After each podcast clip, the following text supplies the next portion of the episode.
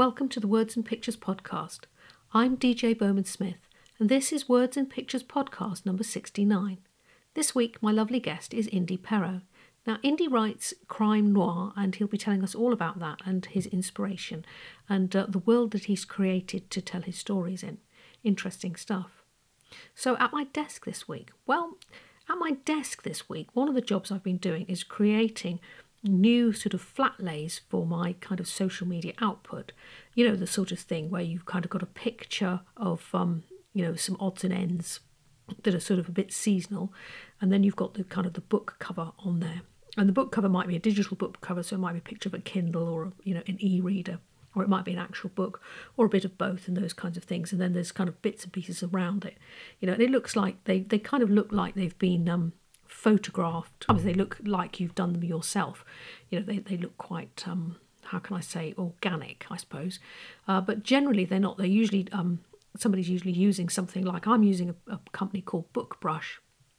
And they're really, really good. And Bookbrush, I think I've talked about this before, they've come a really long way since I used them before.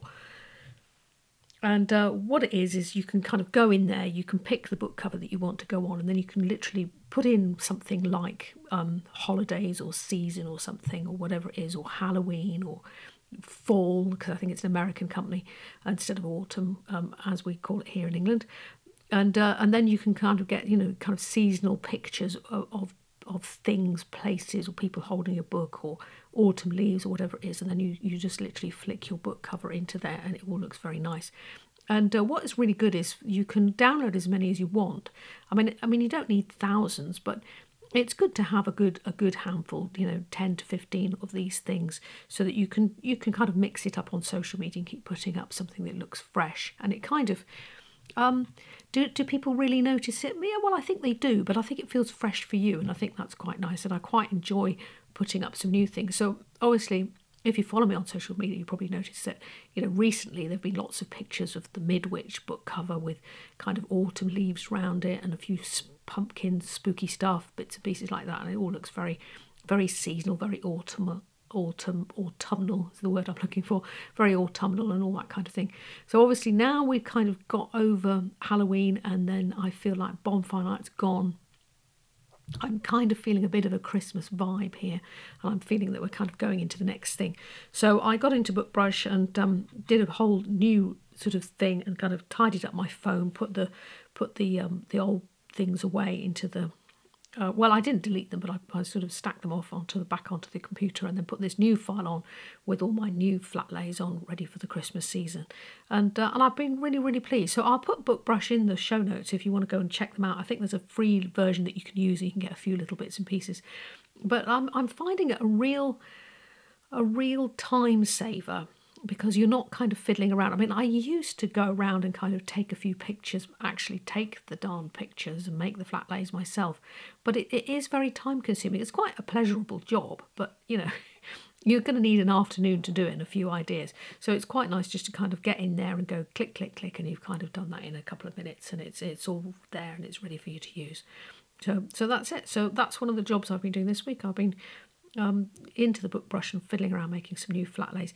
I kind of need to get in there again and do some other stuff um, that I can use on the TikTok account and that kind of thing. But I've kind of done what I need for um, X and uh, Facebook and Instagram. So good, good job. Yeah, so there's another little thing, another little thing ticked off the list. Anyway, enough of me chatting on. I think I chatted on far too long last week, so I'm going to keep it nice and short. So come meet Indy Perro. He's a lovely guy. Here he is. On the Words and Pictures podcast this week, my guest is Indy Perro. He describes himself as a recovering academic. He writes gritty noir novels which focus on the balance of power between crime and the law. So, um, tell us about your stuff, Indy. I don't quite know where to start. I had a look at your things today, and um, obviously I'm an artist as well, so I, I really want to talk about your book covers, but we'll get to that in a minute because I think they look brilliant, absolutely. And in fact, I called my husband in because I said, "Come and have a look at this guy. His stuff looks absolutely on point." So I'm very excited to have a chat with you about how they came into the world. But first, I think we need to have a quick discussion about these characters in your novel. So you've got two guys, you've got a, a detective, and you've got a criminal.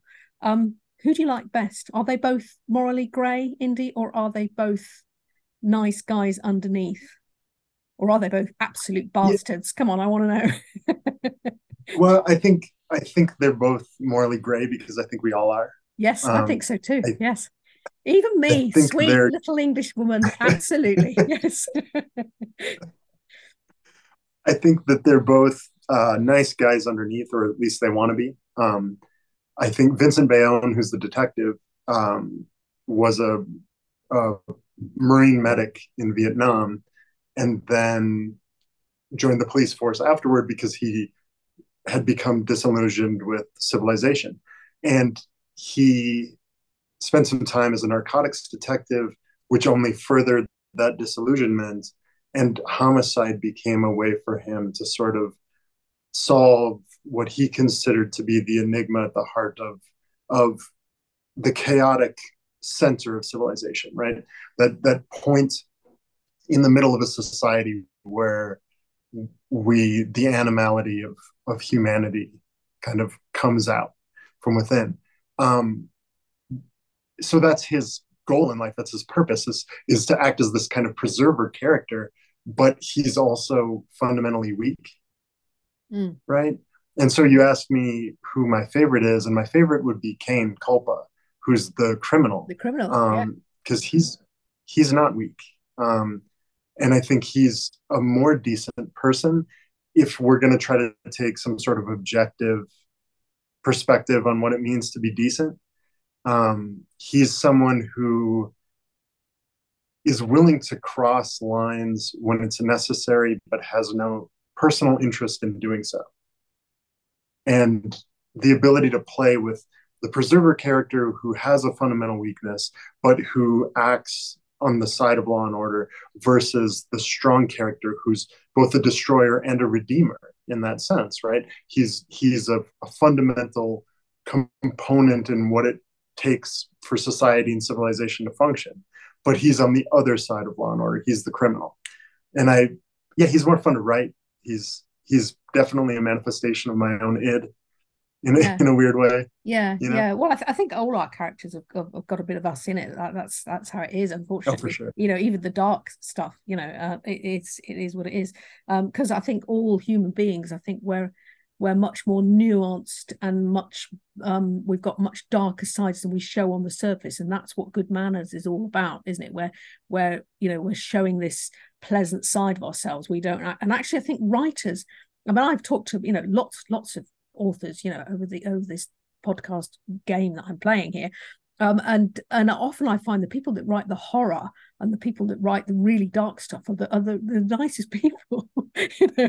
And uh, whereas sometimes sometimes some of the people that are writing the sugary romance, something I'm thinking, mm, I don't know whether you need to get into, you know, explore your inner psyche a bit more, you know. So I yeah, I think it's I think it's a good thing. I think we're I think it's good for us to write about that kind of thing. How do you how do you this is me typical me. So i've got a list of questions and now i'm not going to use them because i'll just keep talking to you. But how how do you balance your writing? Do you write one chapter in one person's voice and the other chapter in the next person's voice? Or do you or or are you the omnipotent narrator so that you're talking about both of them at the same time? Um so now i'm the omnipotent narrator. Yeah. um there originally the central city was yeah. well um I, I would think of it more as like a fortune teller, right? Where I'm I'm peering in and, and trying to to bring that out. Um, I don't know that I have as much control as I thought I did maybe uh, a year or two ago. Um, but originally, Central City, I wrote from one perspective and then the other, um, and then looked at putting that puzzle together. And I I had like distinct ways in which I was trying to bring the voices out, um, and found that it worked better just as it was more fluid when I let go of that mm. and allowed myself to come out a little bit more. Yeah. Yeah, I think I think you're right, and I, th- I think sometimes when when we begin to begin a writing project, I think you have this kind of you think, oh, I'm going to be this, I'm going to be that, uh, or I'm going to write like this, you know. But actually, if you just put that to one side and let your own voice get on and tell the story it it it, it feels more authentic to the reader i think you know? I think i think that's the whole the whole thing of it you know? If if you really felt it when you write it then so will the so will the reader. I think i think that's that's all it's all a good thing. Yeah interesting stuff. Do you um how much of it do you think is based on you know your own life experiences of things or is it just you know off the top of your head or do you do a lot of research for it to you know were, were you in the police yourself ever or any of that kind of thing? No no. I was not uh no i was not on i was not on that side of the equation. Um i in terms of research i having been an academic there's like research with a capital R. And I think as an author and artist, I probably do a lot of research, maybe more than might might be average. I, I don't know. Um, because I have that background and it's fun to me. That's enjoyable. Mm. Um, in terms of there are definitely stories that I took from my life. There are stories from um, friends that I grew up with, things that happened to them, or things that I was there observing, and mm-hmm. then and then you dial it up, right? Like yeah, yeah. and you make it you yeah fit the meaning and yeah. the purpose. Um, there's a fair amount of that, and I definitely, you know, I grew up in in an environment in an inner city environment where um, working class neighborhood um, where crime was was everywhere, and it, and and it's not. There's something that like the way that it's represented on television, especially in the U.S irritates me to no end, right? Because it, it depicts these inner city neighborhoods as just being that's as though that's all there is. And I do want to cut back against that because it's, you know, this is the environment of people who are um, trying to build something and trying to create something with their lives. And that to me is fundamentally the purpose of or a purpose of being alive, right? Is yeah. to try to build something and create something and contribute something. Mm. And and that's why I like to play with that gray area, right? Mm. Because there are ways in which that's not what maintaining the status quo isn't doing that. It doesn't allow for creativity. Mm. Right? We have to break and and rupture in order to to be as creative as we can be. Yeah yeah interesting stuff. And i think that's uh, so do you think you know so how many books are you in now? Four four books in. So uh, i'm working on the third in the series but i have um, two other shorts short works that deal with the same characters. Um, one's a novella one's a short story and then i have a third or a second novella coming out as well um, in december yeah cool. Yeah. So and, and i think the more you write it the more you you know them you know you, you know you know you know them really well now. I think i think that's quite i think that's quite an interesting thing because it's it's almost like um coming back to old friends and you you you know exactly what they do what they eat what they say how they smell the whole thing isn't it? Yeah it's it's interesting. Yeah. Yeah, I, yeah re- really really nice stuff. Um do, do you think you write the kind of books that you like to read or is that not is that a different thing for you? Yeah absolutely. I mean i i love like james sallis um, dennis lehane uh, jim thompson. Jim thompson like i have to be careful when i read his stuff um, because if i'm like going to be at a, a, like a wedding or a family reunion of some kind or something where i only see these people like once every three years i can't read jim Thompson before I go to that or while I'm there because I'll be I'll have more of an edge. Yeah. like the ideas in his work will come out in my personality and give the wrong impression. We you know, you got to be on your toes. Um, but no, that's what I love. And I love Raymond Chandler, um, Dashiell Hammett. Absolutely. And I and like Dashiell Hammett is a great example of somebody where like the Magnificent Seven, right? Seven Samurai are all um recreations of Red Harvest. And it's that's such a great litmus test for a powerful story. Mm. If you can completely take it out of context, plug it into the Western US or Japan, right? Medieval Japan, mm. and the story still bears fruit. Yeah.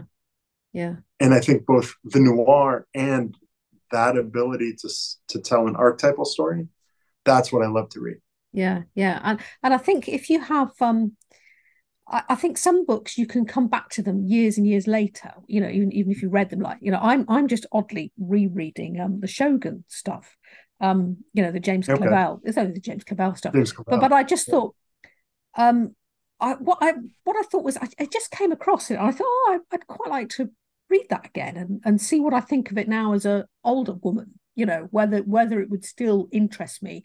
You know, and and it was it's still absolutely fascinating and such a clever clever nuanced thing with so many different characters and you know a whole different thing and it's it's interesting to revisit stuff and, and i think if if things have, if the story's been told well enough you know i don't know some people say oh Clavell, you know and it's whatever but what i'm saying is if a story worked it still works you know even you know 30 years later you know and i think i think that's quite an interesting thing. Yeah fascinating. Who so have you got somebody does your partner um read your stuff? Do you do you do you give Yeah. you, do you, do you give your stuff to your partner or or are you one of those writers that they don't don't get involved in it at all? No, I mean, um, no, my wife doesn't. Uh, she's not a great beta reader, as in, you know, to use like an industry term, um, because she's very supportive and oh yes my husband's like that happy. whatever i do whatever i do he's like fine which but sometimes that's what you need actually you know like you know I, I yeah that's that's you got to have my dad always said you've got to have as long as you've got one person who's always on your side you're going to be okay and i think that's really true and he's my he's always in my corner you know and i think that's great i'm complete crap you know he just goes great you know I mean? and i think you just need somebody like that in your life because i think writing's hard because you you do the do the whatever you're doing and you put it out there and then you know the criticism comes and and some of it's Yeah. hard some of it's hard to take you know and some of it's true and hard to take you can see where they're coming from but but also you know when you also you get some praise and that's great as well but you really put yourself on the line much more i think than anything else. You know people have you know i think art is different. I think people are kinder about art on the whole as long as it's not edgy stuff but you know generally visual stuff. And i think people have a you know put art out there people are either don't bother commenting or whatever if they didn't like it. But if they've read something of yours they nearly always comment and you have to you have to man up really for want of a better term. You know you have to man up and and and accept what that is. So i think if you've got a wife like i've got a husband who will just go it's great you go well one person likes it i'm fine. And i think you can kind of move on. But you know joking aside i think it's important to have a few people that get you you know and i think that makes yeah, i think it makes it a bit easier to cope with i think. Well, she she also knew me when, right? So um, there are ways in which when she reads these stories, it brings her back to a time, you know, when we were both younger, and she'll say that I was wild or reckless, right, when I was younger, yeah and things like that. And I I don't know how much fun that is for her. Um, you know, she's very supportive, but is it fun for her to read my stuff? I think sometimes and sometimes not. In certain ways and in certain ways not. yeah yeah i think it's uh, i think also i think if you've got if you do write something that's a bit darker because i mean i'm writing a bit of romance at the moment but i normally i write grim dark fantasy and um and it is bloody dark you know people go oh i can't believe you wrote that you know because i look such a sweetie and i am a sweetie but i can write some dark shit but and sometimes i get a bit of oh well that's not you well i'm afraid it is but my husband never bothers he's like do you know what I mean? He's not afraid of that side of me. And I think if if you have a partner, we're, we're getting to relationship stuff now, aren't we? If you have a if you have a partner who has some um, who can take you, you know, for the dark and the light and and understand that you are a great person, if you know what I mean, then I think that's Yeah. yeah, I think that's a pretty healthy relationship, really. Yeah. Yeah, pretty good. And, Probably and if you're in each other's corner, yeah, if you're in each other's corners, right, then that ability to go a little bit dark also is a bit of a shield yes, Right. yeah. against some of the rages and and some of the influences that the world can bring. Yeah, yeah. I think I think it I think it is good. So my other question is is this. So you you're writing this and you're quite immersed in this. I can see, you know, you've got, you've got your your two websites and it's all happening and it's it's coming along now. Um, do you think you're going to write this for a long time or have you got another or actually, have you got another pen name which we don't know about? are you also writing? Are you also writing sugary romance on the side, or kids books no. or something? You know what I mean? What's what? Have you got another thing that you think? You know, when I've got this to fruition, I'd really like to do some science fiction or something like that, or is it just yes. just this? I want to do. I want to. So I, Central City is all about creating the world of the city itself, right? And as like an archetypal metaphor for um, a Midwestern American city and and the historical changes that that went through. And so I do want to do like uh, I'm currently actually have a draft done of the origin novel of Central City. I want to take um, Kane and Bayonne through um, a several book arc that's at least five books um, as well as some short stories and some other things where they appear in, different things. Um, I want to do a lot more with the city itself, but I do want to do historical fiction world that allows me to do similar to what I've done with Central City and what I'm trying to do with it, but to do it on the scale of multiple cultures yeah. that cross pollinate, have their own histories, um, and do yeah, like a character arc, a royal family type of a thing. Yeah. Yeah. Yeah. yeah that would be interesting because because I think also um quite often when stories are told, not not all the time, but quite often they're told and they're just in in one one culture's viewpoint and be quite nice to use the same place and do different cultural viewpoints I think, yeah, inter- and I think that's what interests me about the re- rereading the Shogun nonsense is, you know, you're seeing these. Yeah. I think that's the fascination of it. You're seeing two, you know, the Japanese and the you know i'm sure japanese people think it's absolute rubbish but do you know what i mean? You've got the you know you're you're you're looking at two different viewpoints from you know two different perspectives if you like which is which is great stuff. Right never mind about any of this writing. Tell me about your artwork. Did you do it yourself? No no, no uh, it's really good. I really liked it because it's oh, absolutely oh, yeah i really i really really liked it. It's it's really clean. It's got a really strong look. Um I, it's it's genre specific, but it's not marling in and, and just like blending into all the other of cop you know bad guy good guy stuff. It's not it's not blending into that. I can see what it is. I know exactly what kind of book that would be to read. But it it just stands out. I think it's i think it's really good. Did you have trouble finding a designer to do that? Or did you know what you wanted? Or is it just somebody very talented that just went here we go um, so when I did Central, this cover for Central City, which was actually done by a different cover designer, um, I came with uh, like some Fredric Brown stuff and like very specific. There used to be in the U.S. There used to be a publishing company called Lizard Crime back in what the 40s and 50s um, and 60s, I want to say. And um, Penguin now owns it, but Vintage bought it and then um, and so it's been like subsumed in other companies and was re-released. And they used those original covers. So i was looking at and this was back like in the 90s i think late 90s when it was re-released as lizard crime as like an imprint of vintage. And i was looking at those covers and the geometrical framework and things. And i was very specific about what i wanted.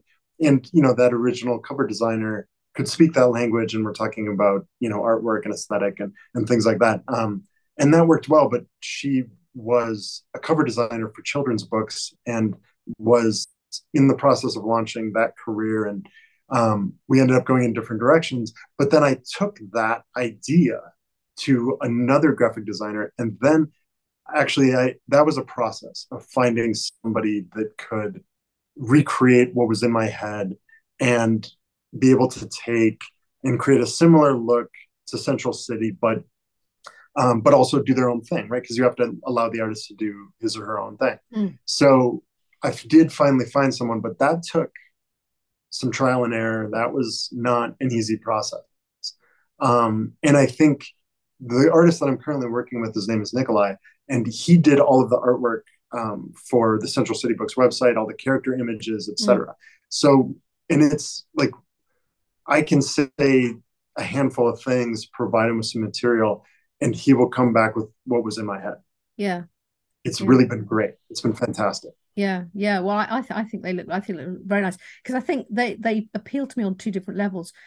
Uh, actually, possibly three different levels. I, I always like a low color palette. I like it. I think it's better if you can just use a couple of colors on a on a cover because I think that works you know some some people try and throw everything on it i think it works on a really graphic way you know it you know you've got you got your typeface you've got the figures bit of buildings or you know some some shapes. But then if you look closely at them there's some really nice detail in there as well. And I, and I think that's I think that's really good. So I think they work great as a thumbnail you know which is what it's all about when we're selling our books online.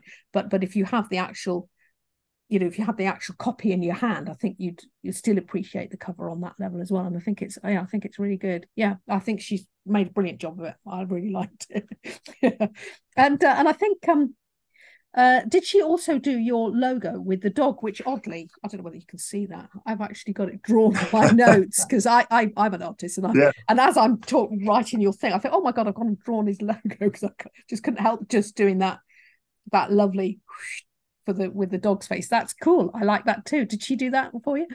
Was that a different person? No, that was that was a different person. Um, that I was like a, a graphic designer who who worked in in marketing, branding sort of stuff. But it's it's based on um actually uh, my dog's face. Yeah. And this, I, I this dog happened to pass away. Yeah. Okay. Yeah, I have a hound. So she I was uh, yeah. What was she?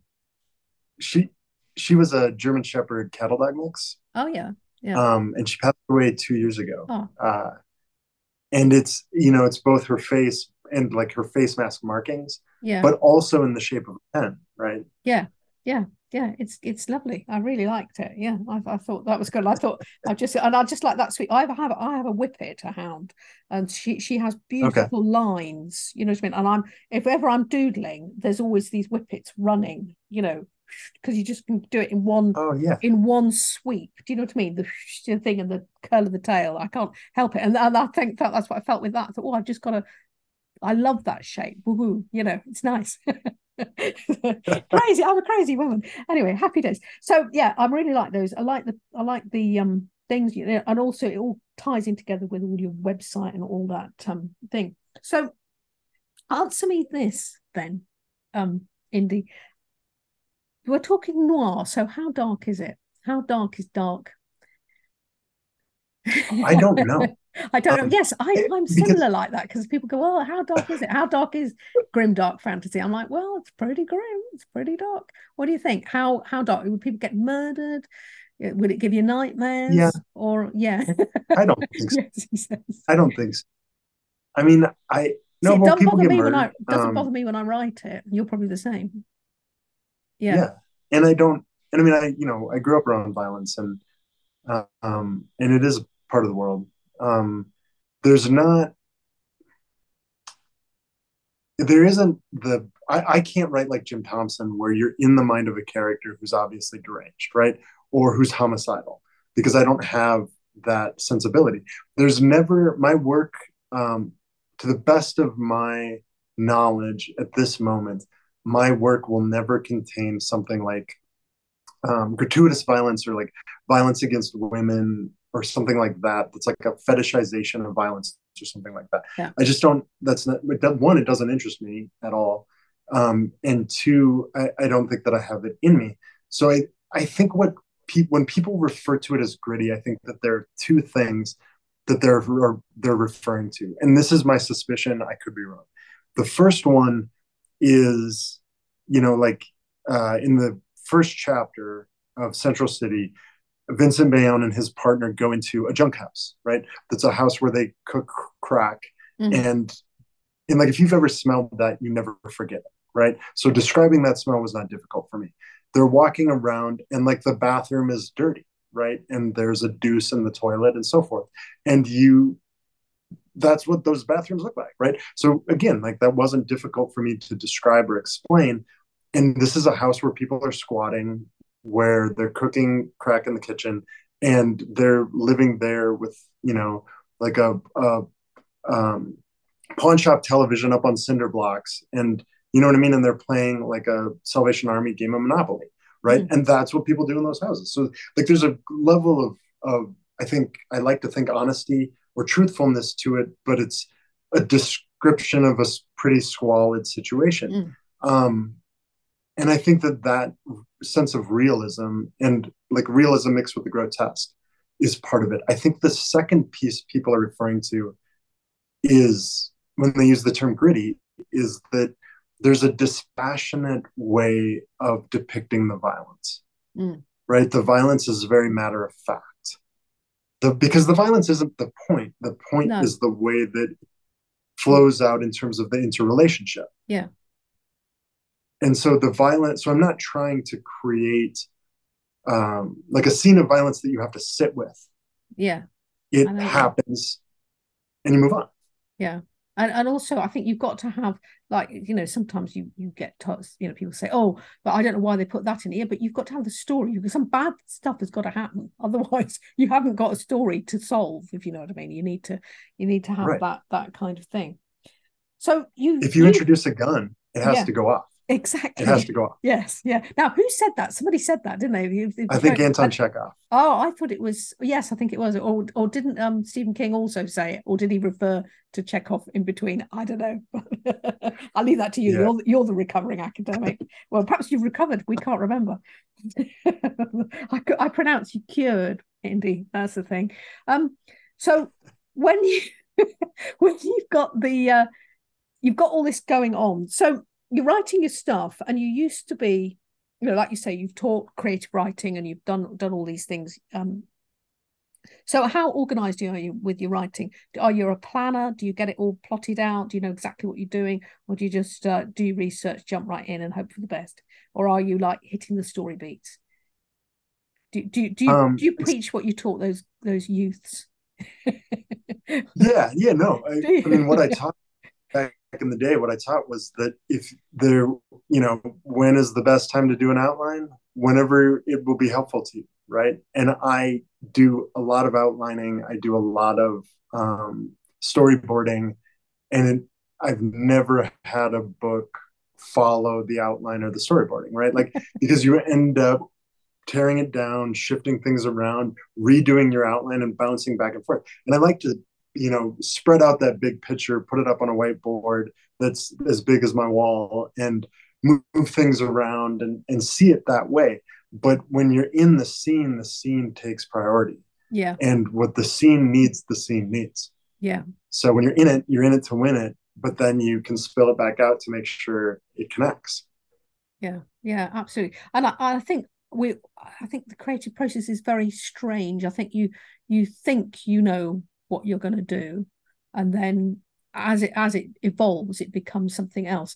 Um it's it's a bit like myself. I i can't follow a recipe if i'm cooking something and i'm the same Neither with writing. Yeah i have to tweak it. I have to just put a bit of chili powder in there or something like that. And when i was a teacher could i follow a lesson plan? No not really you know i just would i would always go off on another thing because stuff happens and it gives you another idea. And i think that's part of the joy of it really you know. And i think the plan is almost there not to be used on on so many weird levels. Yeah very strange.